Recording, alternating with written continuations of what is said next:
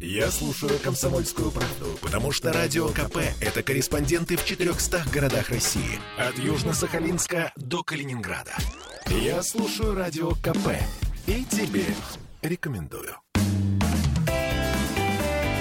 Ваш дом на радио. «Комсомольская правда».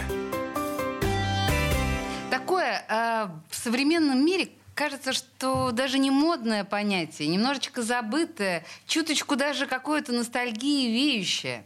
В студии радио «Комсомольская правда» генеральный директор операционного бизнеса группы компании «Ленстройтрест» Денис Заседателев. Денис, здравствуйте. Добрый день. Слушайте, ну вот мы с вами договорились, что будем говорить именно о добрососедстве и о том, что ваша компания, а, ваши коллеги полагают, что именно добрососедство – это цивилизованный подход к комфортной жизни а, в новых условиях, да, что называется, в а, благоприятной среде. Но слушайте, а, сегодня есть ощущение, что добрососедство в принципе не востребовано, ну, как, знаете, как философия. Каждый сам за себя, индивидуализация каждого из нас, да? Вот зачем вам это нужно? Вы зачем к добрососедству призываете? Знаете, судя по нашему опыту, это некоторый миф, что это не нужно, и что так. это вот как бы такое старое что-то, да, и там, мы прожили там, период, когда каждый закрывался в своей квартире, ставил железные двери, и вот там моя квартира, и все.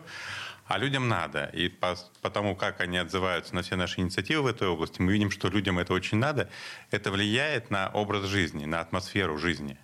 Это кардинально улучшает э, ощущение человека в жилом квартале он э, воспринимает квартал не как квартира и все, а что вот это все мое, этот квартал мой, я здесь живу.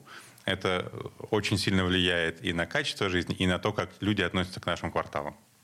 Вы знаете, э, есть так, ну вы знаете, конечно, это очень неуклюжее, неприятное, оскорбительное для застройщиков слово «человейники». И вот как раз, э, ну про человейники и в советское время было снято куча кино, где говорили, что люди друг друга не знают в лицо, да, просто элементарно, да и не хотят знать по большому счету. Э, зачем и как вы это делаете? Вот что вы предпринимаете в первую очередь? Застройщики. Ну, зачем мы для себя... Изначально наша цель была какая? Мы строим интересные, разнообразные кварталы с хорошей инфраструктурой, и для того, чтобы они жили после того, когда мы оттуда ушли, закончили квартал, надо, чтобы люди по-другому к нему относились. Да? Вот, как я сказал, когда mm-hmm. человек относится к кварталу как к своему, он совершенно по-другому себя ведет. Да, ему не надо вешать таблички, не мусорить и не плевать, и не курить. Да, он это делает уже исходя из своего внутреннего убеждения. И вот это вот свое, оно очень хорошо прививается через добрососедство. Ага. Потому что ты тогда понимаешь, что ты это не только твоя квартира и все, а это твой сосед, это те люди, с которыми ты проводишь какие-то праздники, с которыми ты чем-то делишься, которые могут быть тебе в чем-то полезны.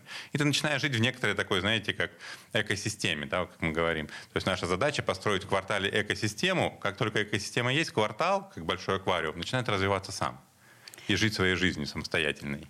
То есть я тут должна уточнить. Получается, что э, вы апеллируете не к тем э, социально-коммунальным чувствам, которые были воспитаны нами в советской системе. Но я сейчас прежде всего коммунальную квартиру, конечно же, имею в виду, да?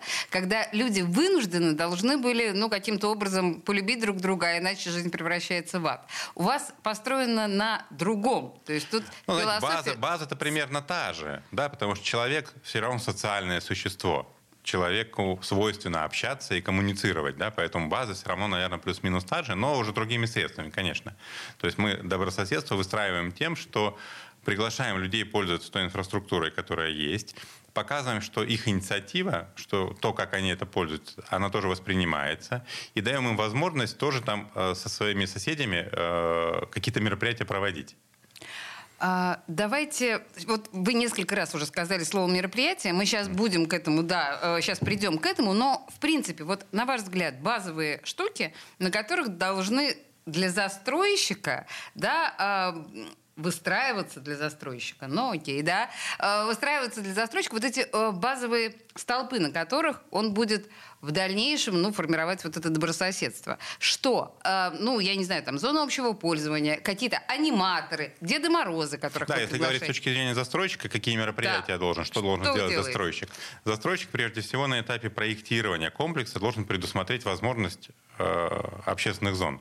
Да? А, То есть угу, это должно да. быть возможно, да, потому что если у тебя там условно человек, как вы сказали, да, там, там даже физически негде Это собраться. было оскорбительное слово, я сознательно его употребила. Простите, да. А, то физически негде собраться. То есть, если даже не предусмотрено тех мест, где можно собираться соседям, они не будут собираться, да, ну, либо только те, кто будут там выступать против чего-нибудь. А, поэтому, конечно, застройщик должен предусмотреть соответствующую инфраструктуру.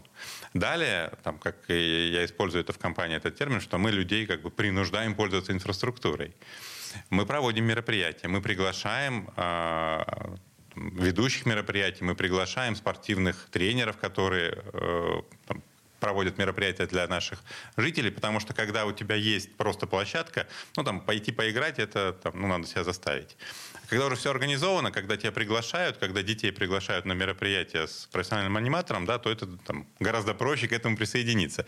И люди привыкают к этому. И у них возникает этот запрос. Они понимают, что это норма, что mm-hmm. это не какой-то там случайная история, да, это норма. У нас мероприятия для детей проводятся два раза в месяц. Зимой и летом разнообразные. Да? На них открывается запись, люди записываются, приходят, приходят профессиональные люди, которые работают с детьми, и проводят мероприятия в квартале для детей. И это уже нормой стало, да? и люди понимают, что это хорошо. И дальше появляется инициатива, когда соседи для соседей проводят мероприятия.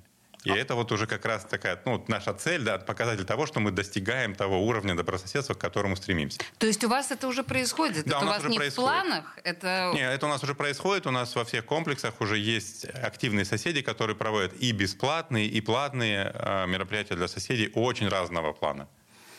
А, Вообще, конечно, это удивительно. Сейчас то, что вы сказали о детях, об этих мероприятиях, которые проводятся для детей, просто мы, э, я не знаю, кто-то сокрушается, кто-то, наоборот, радуется тому, что утрачена вот эта дворовая детская Не-не-не, культура. мы очень их вытаскиваем во двор. Наша задача вытащить во двор. Но вот это, опять же, цивилизованный двор. То есть это не Конечно. то, что там, да, научат вот плохому большие мальчики, а это как бы совершенно цивилизованное времяпрепровождение детей во дворе.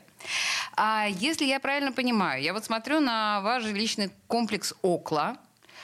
Он, он огромный. Это целый город. А насколько вы охватываете как бы весь жилищный комплекс или это как-то зонально? Как это происходит вот с точки зрения организации всего пространства? Ну, как правило, мы стараемся весь, э, весь охватить. Э, Около как раз он еще пока ну, там, в малой части построен у нас, но в других проектах, где много построено, мы, мы стараемся весь собрать. То есть еще, там, возвращаясь к предыдущему вопросу, центром такой, у некоторой жизни добрососедства у нас является соседский центр. Это отдельное помещение, в каждом проекте предусмотрено, оно там, до 200 метров, да, которое мы специально строим и проектируем как соседский центр, который является таким ну, центром жизни соседей в квартале. Как у вас по ощущению, у вас опыт уже с этим есть, э, люди охотно идут на то, чтобы дружиться? Есть ли, э, ну, как бы... Какое-то внутреннее противодействие у кого-то. Да ну вас, я хочу вообще жить отдельно в домике, отвалите. Ну, конечно, есть. К сожалению, там философия последних там, 30 лет, она была как раз такая вот на разделение, да, на индивидуальность, излишнюю. Если ра- раньше у нас была излишняя коллективизация, да, то Да, потом да, да. стала другая крайность, индивидуальность. Конечно, есть. Но, видимо, генетическая память есть, и когда люди пробуют, им нравится. Но тут помимо, опять же, мы с вами о таких философских достаточно вопросах говорим, помимо вот этой основной проблемы современности, о которой говорят абсолютно все во всем мире, проблема одиночества, которая так или иначе, в общем-то, вами решается. Это же гораздо более важное э, социальное реш- решение важной социальной проблемы людского одиночества, нежели просто там, чтобы все э, друг к другу доброжелательно относились и мило улыбались. Ну, да, конечно. Вы представляете Да, да, себе, да. да, насколько? Ладно, слушайте, вот я все равно перед Новым годом я не могу вас не спросить, а вы что-то вот ну такое праздничное новогоднее вы будете делать для? Обязательно. Мы даже в тяжелые годы пандемии проводили детские праздники и устраиваем в своих кварталах резиденцию Деда Мороза. Когда детишки приходят и письмо отправляют. Их встречает Дедушка Мороз, слушает их, э, слушает стишки, слушает желания, дарит подарки и отправляет письма. И мы отправляли письма, все, всех детей мы отправляем всегда письма в Великий Устюг, и в этом году даже получили ответ от Деда Мороза. Какой сознательный Дед Мороз. Да, мы тоже не ожидали. На- насколько дорого это стоит для жильцов? Нет, для жильцов это нисколько не стоит, это наши расходы.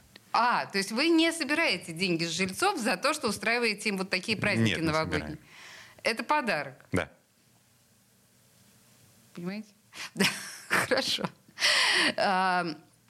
Хорошо. Еще какие-то инициативы, о которых просто я так понимаю, что даже, наверное, не так. У меня вопрос, наверное, вот так будет построен. Вы полагаете, что это только ваша фишка? Или это общая тенденция и как бы сознательный застройщик в принципе идет э, по этому пути создания добрососедских отношений между жильцами? Или это все-таки ваше и вы, ну, это ваше ноу-хау? Ну, к счастью, не только мы этим занимаемся, и мы знаем коллег, у которых тоже это хорошо поставлено, и которые идут в том же тренде.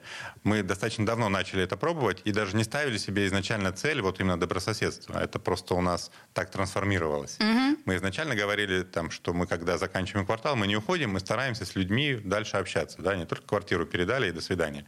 А мы там, продолжаем организовывать жизнь человека в квартале. И все это вылилось в такую большую программу добрососедства у нас. К счастью, многие застройщики, ну вот мы много с кем знаем, да, начинают тоже в этом плане продвигаться. И То понимают преимущества этого. Это такое, в общем, правило хорошего тона становится. Оно, к сожалению, пока не стало еще правилом хорошего тона, поскольку здесь так. нет не стало, говорю, да, да, да, в том-то да. все дело. Поскольку здесь нету как бы, ну, такой прямой связи, как с рекламой, да, это не дает быстрого эффекта. Это такая очень долгосрочные вложения. Слушайте, ну на самом деле, да, я так понимаю, что добрососедство – это тема, о которой можно говорить очень долго, и мы продолжим эту тему в ближайших программах в студии радио «Комсомольская правда». Был генеральный директор операционного бизнеса группы компании «Ленстройтрес» Денис Заседателев. Денис, спасибо большое. Да, спасибо вам за вопросы. Ваш дом на радио. Комсомольская правда.